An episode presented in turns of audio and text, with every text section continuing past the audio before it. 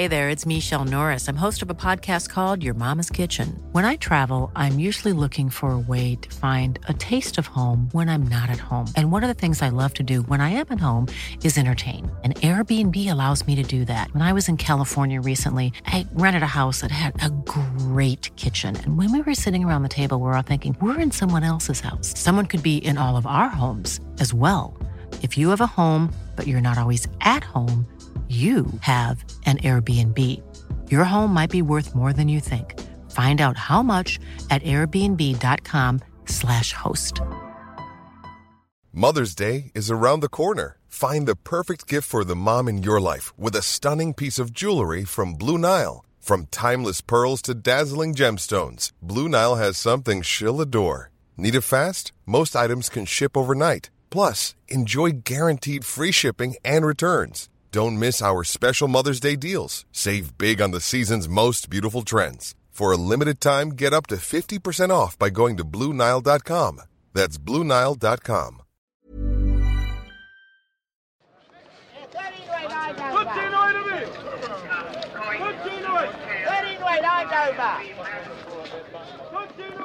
Hei, hjertelig velkommen til Stryknin og kaffe. Episode tre.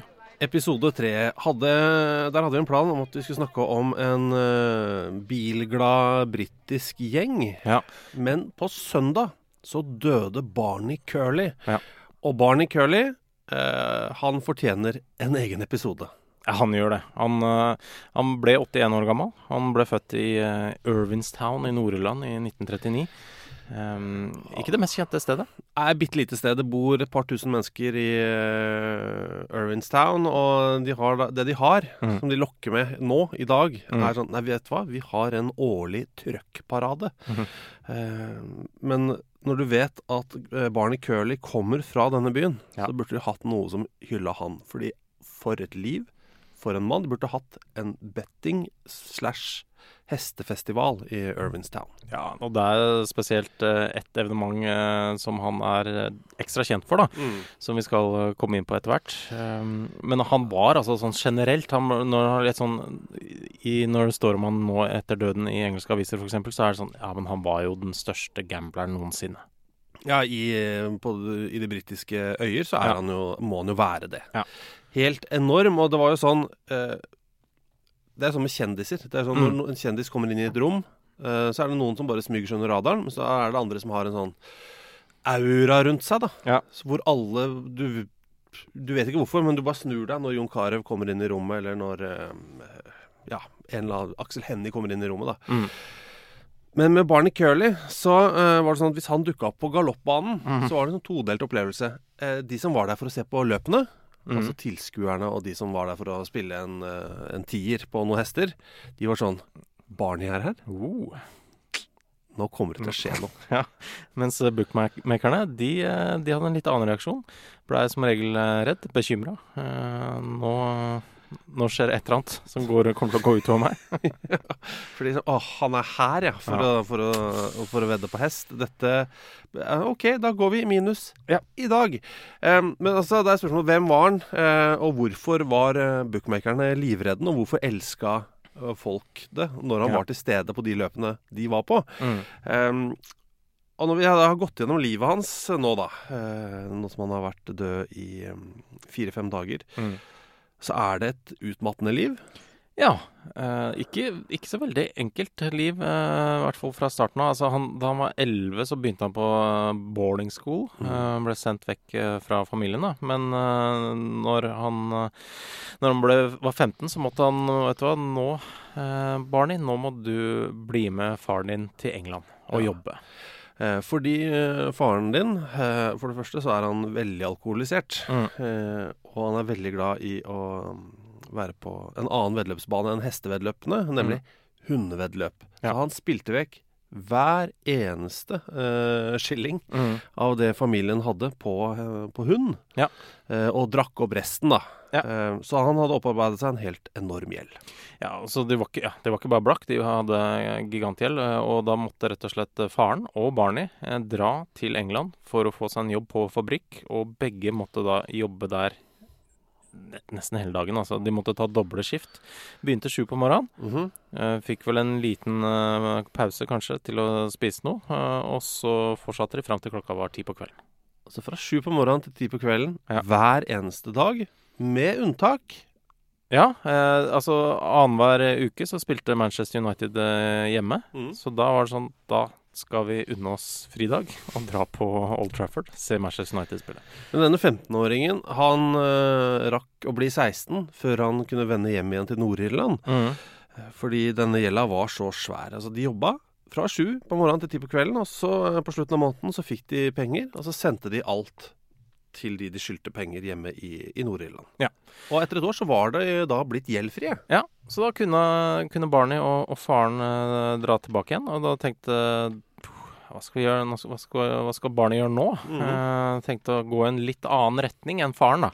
Ja. Eh, begynte rett og slett å, å, å bli, utdanne seg til å bli jesuittprest. Ja, Som jo er en retning innen katolske kirke, da. Ja. Eh, og, og barnet Curley eh, starta på dette her. Ja. Eh, og, og studerte jo i to år. Sleit veldig Sleit veldig med å følge med på skolen. Ja, han var sånn I starten så var han en god, ganske god fotballspiller. Mm Eh, Havna lenger og lenger ned. Fikk Eh, spille på skolelaget. Ja, et, i starten. Eh, Ja. Etter hvert så havna han på B-laget, så på C-laget. Og det var sånn treneren altså, hva er det med deg? Du, du jobber jo ikke i det hele tatt. Men det gjorde han, da. Han bare var liksom Lungene fulgte ikke helt etter. Nei. Viste seg at han hadde da tuberkulose. Så han måtte avbryte presteutdanninga si, Mm. eh, og ble lagt inn på et eh, ja, Vi bruker vel ikke ordet sanatorium lenger, eh, altså et sjukehus, da. Ja. Et tu- tuberkulosehjem slash sykehus. Eh, og der var han i ni måneder. Mm. i tuberkulosen Du må ikke glemme det, da. Altså, født i 1939. Ja. Eh, og når du da er eh, 18-19-20 år, da er vi altså i eh, rundt 59, da. Ja. Slutten av 50-tallet. Da er tuberkulose en dødelig sykdom fortsatt. Ja, det var veldig høy dødelighet Mm. på det sanatoriet. Um, han overlevde. Og to andre overlevde. um, men det var det. Resten av de som var der, døde av tuberkulose. Så Ja. ja, han tar jo det med seg igjen. Så han, han kommer ut igjen eh, fra behandlingen. Mm. Prøver å fortsette med denne jesuittprestutdanninga si. Mm. Men det funker ikke for Barney. Eh, det er, disse skolegreiene er ikke helt uh, ham. Så han får jo faktisk en jobb. Blir tilbudt en jobb om å jobbe i et forsikringsselskap. Ja, eh, og, det, og det gjorde han. Eh, Altså, han, var, le- tjue- en han var 20 år gammel og fikk en tilbud om sjefsjobb. Og det var sånn kjempebra, og, og pengene strømma inn. Det var helt uh, Dette gikk så bra. Uh, problemet var jo at uh, det, det var et nytt forsikringsselskap som starta opp, og planen deres var å få inn masse penger.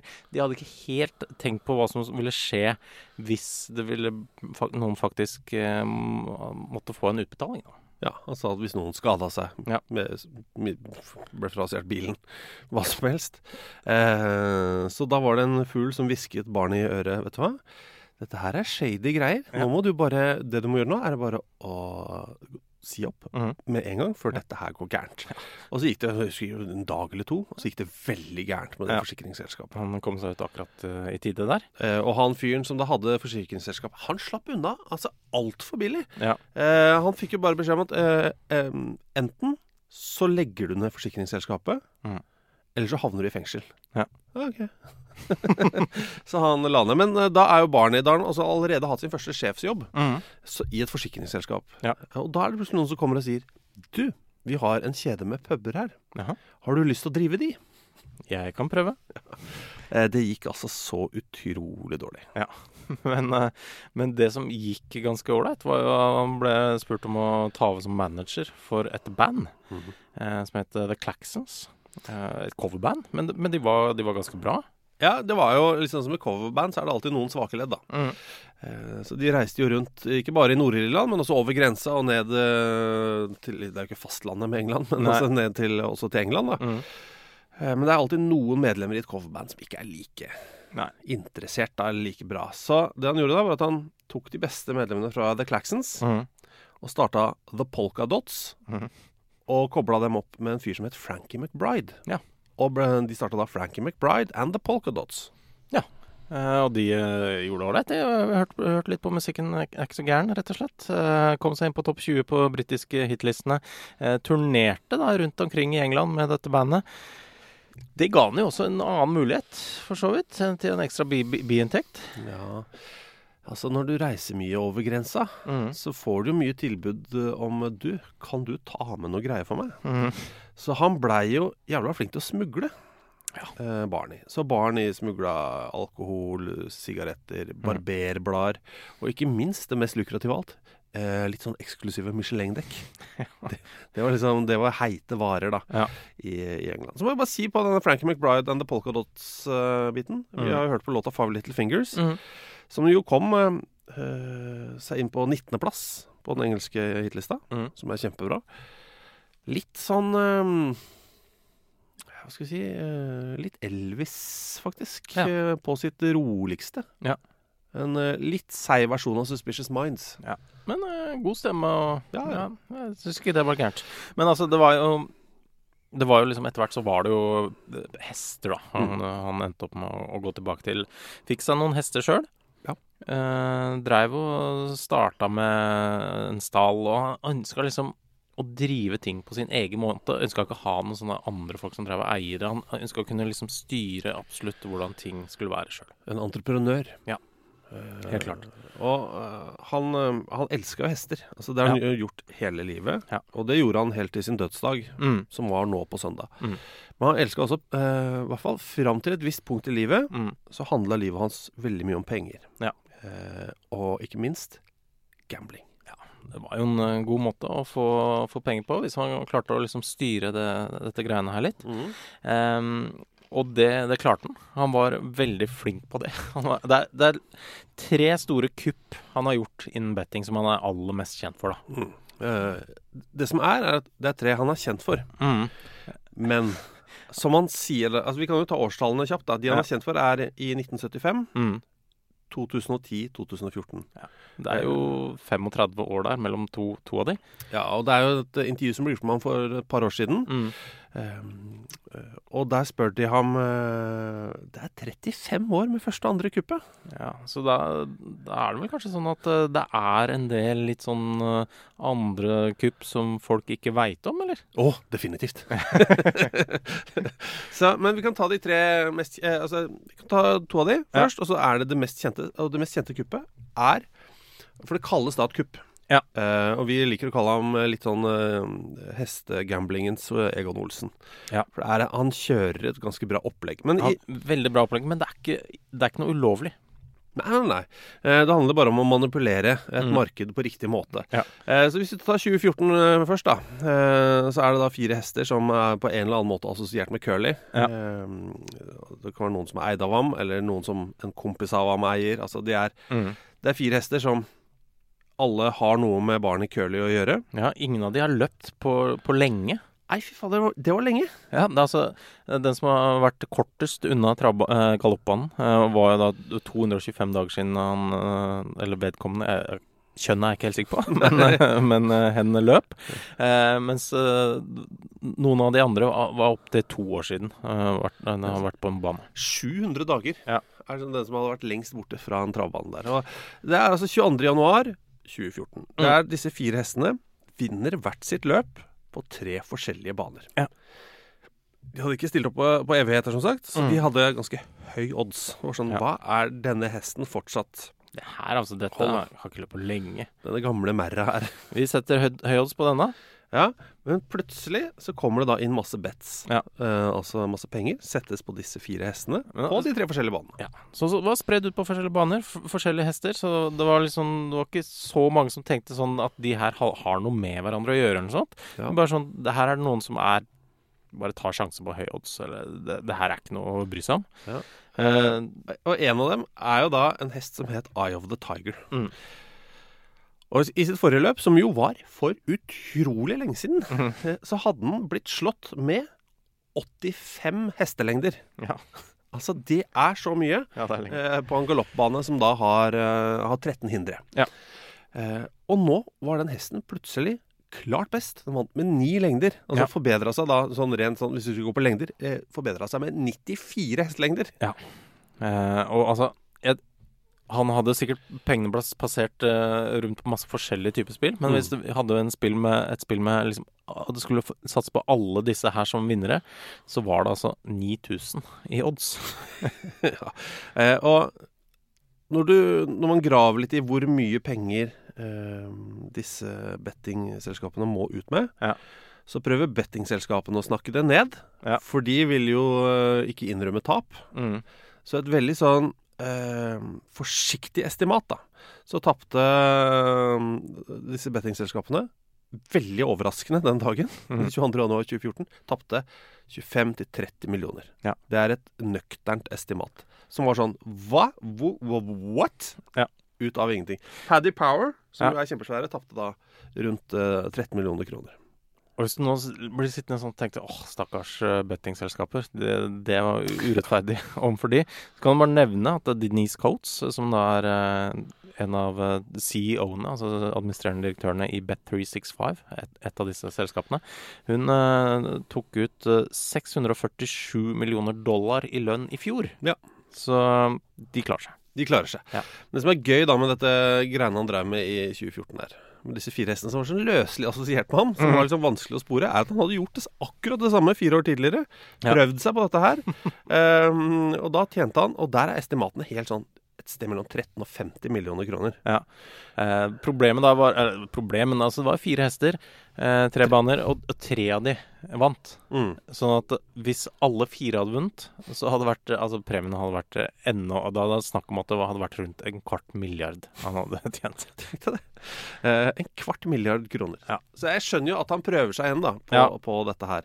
Nok en gang hester som ikke har gått på løp på 18 år. Ja, ja. Eh, plutselig er tilbake. Jeg skal ikke hinte noe om doping, men han, han sa jo, har jo selv sagt at Ja. hest, galoppsporten på den tiden der Altså, det var doping. ja, overalt. Og jeg hadde veldig mye sikkerhet på min eh, bane. Men OK. Ja. Det er altså en sånn legendarisk dag i, i britisk uh, galopp. Ja. Uh, og som jo, uh, når man sier det til folk som ikke bryr seg om det, så høres det ut som verdens kjedeligste dag. Men dette her er en Olsenbanden-film. Ja, det er egentlig det, altså. Eh, dagen er da 26. juni 1975. Mm. Eh, så det er, er noen år siden. Det er det. Men eh, det var Han eide da en hest. Mm. Yellow Sam. En vanlig hest. Eh, ikke spektakulær i det hele tatt. Midt på treet hest. Koselig. Ja, ikke noe særlig unik. Var sånn, had, Den var hadde, fin, liksom. Men Ja, det var, hadde heller ikke løpt noe særlig. Eh, men tenkte sånn Ja ja, kan jo bli noe. Måte. Men det blir, blir aldri en, en sekk ut til å liksom være fantastisk hest, da. Nei, og så er det sånn OK, da må vi være smarte, Mm. tenkte Barney Curley i 1975. Og her er han jo fortsatt ganske ung. Ja. Uh, så han, er liksom, han setter seg ned med treneren uh, Liam Brennan, Mm. og så sier han Vet du hva, nå skal du få noen instrukser her. Ikke bry deg om det. Uh, bare gjør som jeg sier. Ja, du får et mål. Det er ett et, et, eh, løp du skal sikte deg inn mot. National Hunt Race. Eh, Du har kanskje ikke hørt om det, men eh, det er, det er et det er, det er litt, det er litt halvobskurt, da, i Irland.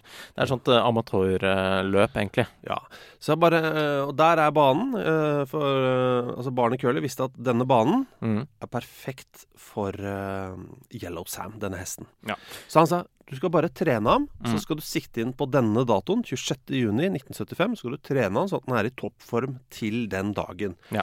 Innimellom her så kommer det til å foregå noen greier. Ja. Ikke bry deg om det. Bare tren ham sånn at han er tipp topp shape 26.6. Ja, men Barnet fikk han med i andre løp før det. Mhm. Eh, løp som ikke på baner som ikke passa han, eh, værforhold som ikke passa han. Underlag som ikke passa han. Ja, eh, sånn at eh, ingen hadde noe som helst forventninger til Yellow Sam. Yellow Sam framsto som eh, ganske midt på treet, da.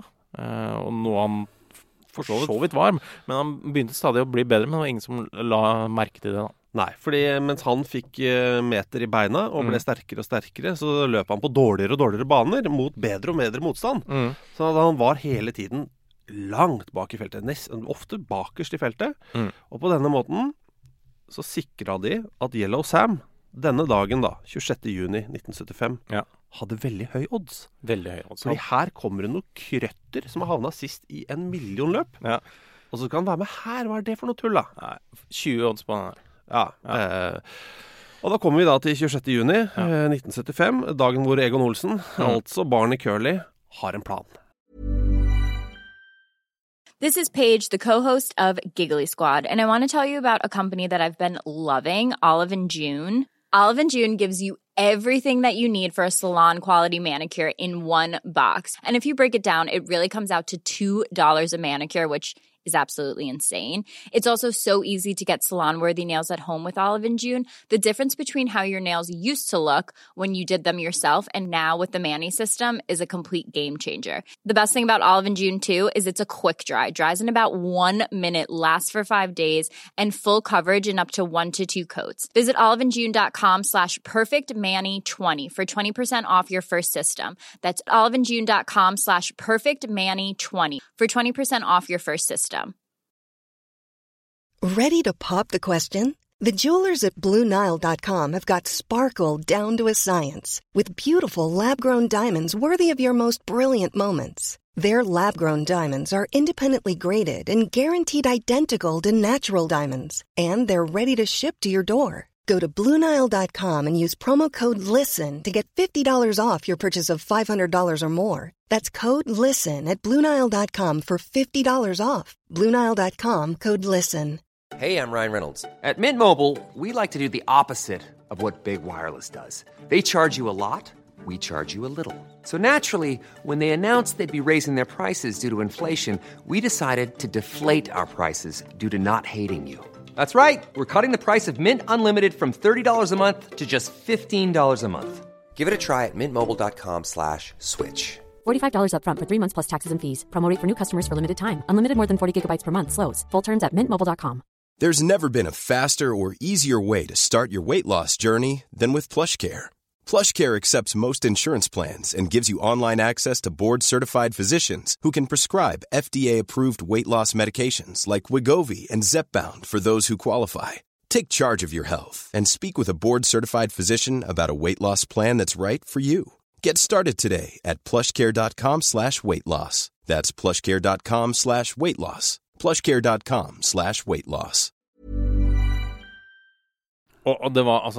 Veldig hemmelig plan. Han fortalte det ikke til kona, han fortalte det ikke til foreldrene. Det var bare noen sånn helt eh, spesifikt utvalgte folk som han mente han eh, Som stolte på kunne stole livet sitt på, som fikk vite om det her, fordi de måtte gi noen instrukser videre. Men heller ikke de visste hele Nei. omfanget. Eh, De fikk bare noen veldig konkrete beskjeder om, eller instrukser om hva de skulle gjøre. Men de visste ikke helt altså, uh, the end game, da. Nei. Altså sluttproduktet uh, av denne dagen. Det hadde de ikke oversikt over. Uh, men det de ble delt ut konvolutter med instrukser som skulle åpnes på riktig tidspunkt, uh, osv. Men, men altså, det var da en Altså Planen er jo enkel. Det er Yellow Sam står i 20 til odds. Ja, og planen er at Yellow Sam skal vinne. Yellow Sam skal vinne, og oddsen må holde seg oppe. Mm. Men det er jo sånn, da, eh, hvis man ser eh, på dette levende odds-markedet at Mm. Hvis man ser plutselig at her eh, pøses det penger inn på en hest, Mm. så synker oddsen. Ja, ja. Så her må man finne ha en metode for å holde oddsen på 20. Ja. Eh, og her er det viktig da å huske at uh, dette er 1975. Ja. Det er ikke noe internett. Nei, det er ikke mobiltelefoner. Nei, så det er, altså, det er fastlinje. Det Mm. er, det er sånn man kommuniserer mellom travbaner, bookmakere osv. Ja, Det var jo derfor han hadde valgt eh, denne banen her, Bellestown, som lå utafor Drogida i Irland. Ehm, hadde denne banen hadde bare to telefonlinjer. Ja. Så, eh, og det, disse travbanene, eller- galoppbanene, ligger jo litt utafor. Mm. Litt sånn utafor allfarvei. Mm. Så den hadde disse to telefonlinjene. Så Ja. man ringte det. Så hvis det f.eks. si at det var At det ble satt eh, 50 000 pund Mm. på hest nummer to i løp nummer én Ja. eh, hos en bookmaker i, i Dublin, Ja, så ble, så ringte de. Ja, da ringte de inn og fortalte ok, nå må dere få ned oddsen her. Det er noe som skjer. Um, men eh, planen hans var da eh, to telefonlinjer. Den ene gikk rett inn til bookmakerne, så de kunne kommunisere med omverdenen. Eh, den ble. Ja, merkelig nok så blei den kutta, altså, i løpet av eh, natta eller, eller tidlig morgen der. Så de klarte ikke å kommunisere med eh, omverdenen. Det eneste Da var det én telefonlinje igjen. Det var en telefonboks. Ja. En god, gammeldags telefonkiosk. Ja. Eh, for de av dere som husker de røde telefonkioskene. mm. Det var en hvit en, Ja, eh, hvor det står, eh, står 'telephone' med F, faktisk. jeg gjør det det? Eh, En veldig fin, gammel eh, telefonkiosk som fortsatt er mulig å bevitne. Men denne telefonkiosken eh, blir jo da eh, galoppbanen Mm. eh, og bookmakernes eneste kommunikasjonslinje. Ja, det, og det må man jo på en måte Åssen skal man klare å kontrollere den, da? Ja. Det Og- er jo det er problemet. Ja, så dagen forløper som følger. Eh, han har altså en hel haug med venner og bekjente eh, og kanskje altså betalte. Folk han gitt litt penger, da. Ja, de, de endte opp med å, å få litt penger av han. Eh, men det her var folk som syntes det var gøy, da. Å være med på noe. Jeg visste ikke helt hva de var med på. Men, Men, eh, hvis ja. barnet gjør det, så er det noe, så er det noe gøy. Ja. Men det er altså over hele landet Ja. disse folka her er plassert. Så de fikk, hadde da fått uh, en konvolutt med, med navn på en hest, uh, som de skulle sette mellom da 50 og 300 pund på. Mm. Uh, de igjen Men de visste jo da ikke hvilken hest det var. Det bare på en lapp inni en konvolutt. Ja. Um, og ti minutter før løpet så, så, så ringte han rundt til sju av de her. Ba disse sette Fortelle Altså ringe videre til 10-20 andre hver. Ja, så hvis sju stykker ringer 20 andre, så er vi altså oppe i 140 Ja. eh, pers. Altså sånn sprer det seg. Som en sånn derre Sånn løpeild i tørt gress. Eh, og da er det sånn Da må dere sette penger på Yellow Sam Mm. nå! Ja. Um, og dette er da ti minutter før løpet. Løpet begynner klokka tre. Så ti på tre så Mm. får altså hundrevis av folk i hele landet beskjed om å sette alt fra 50 til 300 pund på dette, dette øket Yellow Mm. Sam til 20 i odds. Ja. Og de stiller ingen spørsmål, de bare gjør det. OK, Curly har bedt oss om å gjøre det. Ja, og da vanligvis vil jo da på en måte alarmen gå, da. Et eller annet Ja. sted. Uh, og da at, at det kommer en beskjed inn til banen. Uh, men da er det jo da at uh, han har jo da fått ut den ene telefonlinja, eller den har mystisk sett eh, blitt kutta i løpet av natta. Da Så- er det bare telefonkiosken igjen, ja. Det er bare telefonkiosken igjen. Og da hadde han en annen fyr, Benny O'Hanlon, som var en kompis. Og det er altså i en Olsenbanden-sammenheng så er det en fyr som heter Benny. Ja. Det er nydelig. Ja, det, det er faktisk helt nydelig. Og han ble da sendt Altså 25 minutter før løpet skulle ta til, Ja. så ble han sendt inn i telefonkiosken. Og han hadde fått et oppdrag om å bare holde på den linja. Helt fram til eh, løpet er i gang. Sørg for at hvis noen bookmakere ringer og sier vi har, her har vi fått veldig mye bets på Yellow Sam Mm. Så er det ikke noen måte å nå eh, noen på. Den, eh, den linja skal være opptatt. Ja, så Det er bare durt, durt, durt, durt, durt. Det er opptattsignal. Og folk ønska jo å ha tilgang til den her, men han altså Han gikk inn i en sånn rolle Det han Det han lot som, var at han ringte da et uh, sjukehus, som han jo ikke gjorde, men, uh, men han Han ringte bare en, noen andre. Ja, Uh, lot som han ringte sjukehus og, og, og fikk oppdateringer på sin døende tante. Ja. Og det var sånn veldig nøye Plutselig åh, nei, nå, nå går det visst bra med henne. Eh, Nei, var- nei, nå, nå hører jeg at eh, det går dårlig her. Uff a meg. Og det var liksom sånn Og, kø, og køen ble jo lengre og lengre. ja, men folk hadde sympati, vet du. De, han, han spilte visstnok eh, meget bra. Ja. Så, så folk bare OK, vi kan ikke forstyrre han her nære. Han må bare få prate med sin med sjukehuset og, og få vite hvordan han går med tanta. Ja, og herregud, altså, tenkte jeg, han er her på Mm. Travbanen og får være sammen med sin døende tante. Det er, jo- er vakkert. Ja, ja. Men han, det var jo bare rør. Bare tull. Det var jo ingenting. Ja, helt klart. Eh, men han klarte da å holde dette showet i gang, Ja. mens køen bare vokste og vokste og vokste. Ja, men samtidig så var jo altså Barney Han, han, ville han kunne jo ikke bli sett. For da tenkte da ville også folk være på vakt her. Fordi han var ikke så kjent som han var på slutten, men eh, selv da så var visste folk om han at han var en litt sånn wheeler and dealer, som de kaller det der borte. Og han, han hadde jo her Mm. plassert absolutt alle pengene han og familien hadde, Mm. inn i dette opplegget. Det er altså enorme summer penger. Ja. Alt de eide og hadde, Mm. inn i dette opplegget. Så han var sånn Jeg må bare finne en måte å få sett løpet på, fordi dette her er et for stort øyeblikk i livet. Så han hadde kjørt da en eh, Det var en relativt lang tur eh, ut til Bellestown. Eh, hadde en venninne som eh, bodde ikke så langt eh, unna, eh, så han kjørte dit. Spurte venninna, som heter Ann Brogan, da, om, om kunne Om hun kunne kjøre han inn til banen. Sneik seg inn. Hun var visst også med og, og gjem, gjemte seg. Begge var liksom gjemte seg. Jeg må bare si, på, altså, Han hadde brukt så mye penger på det at han hadde Ja. ikke penger Nei. til bensin. Nei, så for å komme hjem igjen måtte han uh, låne fem pund av mora til Anne Brogan for å, Ja. for å for, ja, ha noe bensin på hjemturen. Så tenk deg, du, altså, du gambler så mye at du kan ikke betale for bensin engang. Altså, du setter alle pengene dine på det. Ja. Eh, men altså, hvordan skal jeg komme inn? Eh, så han finner en måte da å krype under gjerder og rundt omkring og Ja. gjennom buskass. Og eh, han eh, gjemmer seg. Altså, jeg syns denne detaljen er, det er gøy at det er her. Dette vet de. Det er altså en gulltornbusk. Som er en veldig fin busk med gule blomster. Ja, den ser veldig fin ut og tett ut. eh, Ser bra ut til å gjemme seg ut, men eh, altså, man kan fortsatt se igjennom. Men den ser ikke, nø- blir ikke nødvendigvis sett sjøl, og ser ikke ut som det er noe særlig tagget heller. Og lekker og gul. Ja, eh, men han eh, kommer seg inn i denne gulltornbusken midt mm. ute på banen. Eh, og får fulgt hesten sin. Mhm. Eh, denne terningkast tre-hesten, Yellow Sam, mm. i dette amatørløpet. Mhm. Og han er bare eh, Han skjønner liksom at OK eh, Oddsen er ikke gått ned, for de hadde sånne svære tavler sånn, hvor du mm. kunne se oddsen. Så her har alt gått. Eh, Benny i telefonkiosken har klart å, å holde telefonen opptatt. Løpet er i gang. Mm. Og idet løpet er i gang, Da. da la jo Benny på. Mm. For da, Man kan ikke sette ned oddsen etter at løpet er begynt. Nei. Så han bare så, han bare så hestene ut. Bang.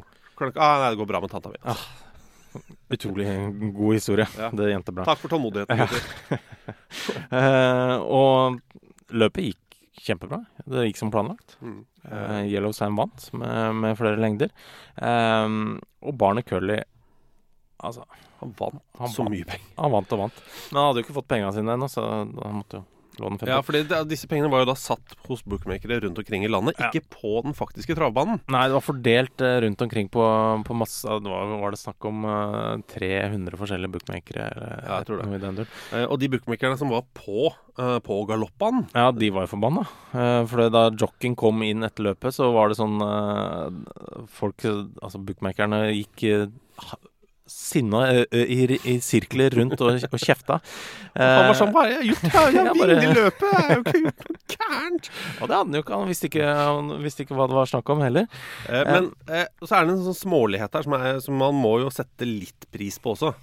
Eh, fordi altså, siden alt hadde, var jo på en måte kosher, mm. eh, på den måten at ikke noe ulovlig hadde skjedd, eh, så de måtte betale ut penga. Ja. Eh, men de valgte å gjøre det i eh, småsedler. Ja, de fikk veldig mye småsedler. Så det, det var altså i alt eh, 100 poser, da. Eller 108 Ja. poser. Bæreposer. med sedler. eh, som kom inn fra over hele landet, og Barney turte ikke å ha det her hjemme, så han leide seg et uh, motellrom, eh, eller hotellrom, hvor, hvor det ja, Det de sa, var at eh, Nei, det skal, er bare et pokerlag. så, er 108 poser med cash. ja, eh, så da var det sånn at eh, da, da kom folk inn fra hele landet og, og tømte fra seg disse sekkene da, med penger. Eh, fikk da 200 pund visstnok hver. Ja. Um, og så ja, Mulig de feira litt, men de dro av gårde. Eh, og det, som er, det skal de ha, da. Eh, Bellustown Racecourse, Ja. som jo da var så fly forbanna i 1975. Jeg skjønner jo det. De har blitt lurt her. Ja da. Eh, de har da valgt å omfavne denne dagen sånn i retrospekt. Og Mm. sier sånn, vet du hva? Denne dagen har jo faktisk, eller dette løpet omtales, har jo et navn. Det heter The Yellow Sam Coup. Ja. Altså eh, Yellow Sam-kuppet. Ja. Så i 2005 så var det 30-årsjubileum, og da inviterte de eh, Barney Curly og et par av de andre eh, tilbake til Bellustown for Ja. å på en måte markere 30-årsdagen. Og der står den jævla telefonkiosken som uh, lurte dem alle sammen. Så du kan dra og se på den uh, i Irland uh, en vakker dag. Yellow Sam var jo en middels hest, men Og dette syns jeg er gøy, fordi altså Barney Curly, som da driver med dette, dette surret, han Han Altså Selv om Yellow Sam var en fryktelig middels hest, mm. så tjente han Alt ettersom hvilket intervju du ser med Barney Curly, så tjente han et sted mellom 700 000 og 1 million pund Ja. til på denne fryktelige middels hesten. Og det er, det er mye penger for en terningkast tre-hest. Ja, det er det. Det er imponerende. Mm. Men han eh, brukte jo da mye av disse pengene på å kjøpe seg Altså, det er Hva skal man kalle det? Det er nesten et slott. eh, En mansion, da. Ja, mansion. Middletown Park House. eh, Gigantisk hus, store eiendommer. Um, fant vel ut at uh, det var ikke var ikke nødvendigvis det han ønska å sette alle pengene sine på etter Ja, hvert. det var en del vedlikeholdsarbeid på dette Mm. huset. Så da eh, kommer Barney på Han er en av de første som har gjort disse greiene her, tror jeg. Men det er jo en genial idé. Eh, I 1984 så tenker han, vet du hva, jeg kan selge dette huset. Mm. Eller Eh, Han gikk for den eller. Han gikk for eller. Ja. Han sa, vet du hva, it's a raffle. Mm. Altså, det er et uh, lotteri. Eh, og sier, vet du hva, jeg lodder ut Jeg har eh, lodder ut den her, jeg. Jeg Mm. bare gir den vekk. Gir vekk dette huset til en vinner. Et lodd koster 200 pund. Mm. Eh, det kom jo inn Altså, det ble solgt en del lodd, da. Mye folk eh, i lokalmiljøet. Folk Mm. Folk i England. Eh, endte opp med 9000 lodd, sånn at han, eh, han fikk jo Er det 180 000? eh, Nei. Det er mye mer. Det er 1,8 millioner pund.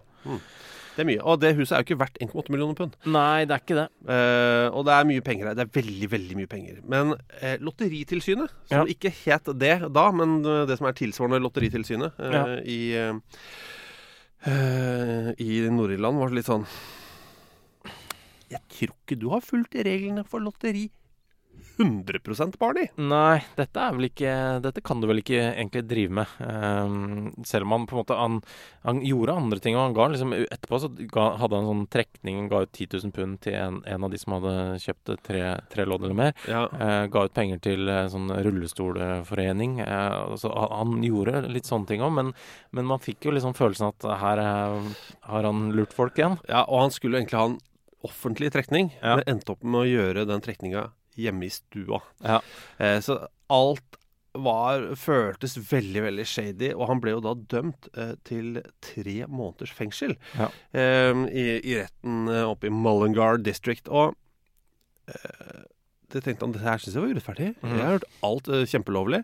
Så han anker og anker og anker, og til slutt så får han beskjed om at ok, hvis du gir noe penger til veldedighet, Ja. så, er det, så er du home free. Så han gir 50 000 pund Ja, totalt da, til veldedig formål. Så, altså om det da han ble sittende igjen med kanskje 1,7 millioner pund, da, eller noe et eller annet sånt. Det er jo en god deal. Eh, og hvor god deal man hvor den, det var, skjønte man kanskje først åtte år seinere, da huset faktisk ble solgt. Eh, for 300 000 pund. Så Så de som hadde, For det var jo da tre kompiser som hadde kjøpt vinnerloddet. Ja. Eh, og de ville jo ikke ha dette her, for her var det litt for mye vedlikehold. Ja. Eh, så, så, så de fikk 300 000 pund. ja, ja. ja. Det er jo altså ut fra uh, investering, så er det, ja så er det kjempebra. Eh, uh, han fortsetter med disse hestegreiene, Mm. uh, og så skjer det da noe i 1995 som på en måte forandrer ham helt. Altså for- Foreløpig har vi bare fremstilt han som en litt skurk. Litt skurk, men eh, som går etter eh, ja, Ja, men uansett, litt sånn. litt skummelt. ja, han er jo det. Men uh, altså, i 1995 så døde sønnen hans i en bilulykke. Han var bare 18 år gammel. Mm. Eh, og det, mm, da gikk jo barnet litt i kjelleren, rett og slett. Eh, møtte jo da en av uh, eh, sine, altså fra, fra. Jesuittutdanningen. Ja, en, en som hadde blitt verne. Um, det var ett år etter ulykken, og da begynte han å prate med han, og han jobba da med veldedighet i Zambia. Eh, med barn som da hadde blitt foreldreløse fordi eh, foreldrene da hadde dødd av aids. Og det tenkte Barney at det, det hørtes eh, meningsfullt ut. Ja, så han starta en sånn veldedig organisasjon som heter Mm. Direct Aid for Africa, Mm. DAFA. Um, som da samla inn millioner, og har samla inn millioner helt til hans dødsdag, Mm. uh, rett og slett. Eh, og de, jeg har jo sett bilder, jeg har sett uh, dronefotos fra mye av det de har bygd Ja. uh, der nede. Altså, det er sjukehus, det er svære skole med 1500 unger. Ja. Um, det er hjem til foreldreløse og hjemløse. Utrolig mye penger, eh, og veldig mye infrastruktur, da. Mm. Ja. Så det er jo veldig fint. Og vi snakka om at det han brydde seg om, var penger og gambling. Mm. Det var fram til 1995. Ja. Eh, og fra 95 til 2021 så var det noe helt annet, et helt annet fokus i hans liv. da. Ja. Selv om han jo syntes det var gøy med disse kuppene i 2010 og 2014. Og han har jo han har gitt veldig få intervjuer, men i 2019 så ga han et uh, over 50 minutter langt intervju, Mm. som, er, som var helt fascinerende. Ja, det var det. Uh, og et par andre avisintervjuer, men stort sett så har han blitt fanga på kamera mens han skjeller ut uh, galoppjournalister på irsk TV. Ja. Uh, men han eh, sa hvor, altså, hvorfor? Ja. dreiv han med disse bettinggreiene, det syns jeg er gøy. Ja, han mente at, at det er ikke pga. pengene. Mm. At det var mer sånn for the buzz. at han liksom skulle klare å, å, slå systemet og komme seg rundt alle de derre ah, De bookmakerne, vet du. De smartassene. Ja. Eh, for, for, du går inn hos en bookmaker, og så ser du også alle disse folka som er liksom hekta på gambling, mm. som blir loppa for penger. Mm. og gjerne på sånne spillautomater da, ja. inne på bookisen. For hvis du går på bookis i England, så er det mm. mye spillautomater. Eh, og vi har en del av det her oppe, hjemme også, mye sånn spillavhengighet. Og han bare fy faen, liksom. Mm. Å få tatt de folka. Mm. Å få tatt de bookmakerne en gang iblant, det er bøssen. Ja. Kanskje litt sånn der eh, hevn for faren, da? Eller på en eller annen måte? Ja, det må ha vært det. Ja. Så i Curly blei uh, 81 år gammel. Mm. Døde på søndag. Ja. Uh, vi følte han fortjente en, en egen episode. Han og Yellow Sam, da, ikke ja, minst. Ikke minst. For en hest. Sikkert helt fantastisk. Men vi kommer tilbake med flere episoder av Strykningen og kaffe. Ja, vi gjør det. Eh, mange. Ja, det er planen. Eh, og det er noen gode planer i sikte. Vi snakkes. Ha det.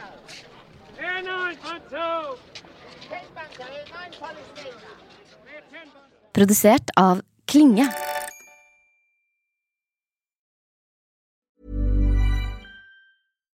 Here's a cool fact. A crocodile can't stick out its tongue. Another cool fact you can get short term health insurance for a month or just under a year in some states. United Healthcare short term insurance plans are designed for people who are between jobs, coming off their parents' plan, or turning a side hustle into a full time gig. Underwritten by Golden Rule Insurance Company, they offer flexible, budget friendly coverage with access to a nationwide network of doctors and hospitals. Get more cool facts about United Healthcare short term plans at uh1.com. Even when we're on a budget, we still deserve nice things. Quince is a place to scoop up stunning high end goods for 50 to 80% less than similar brands.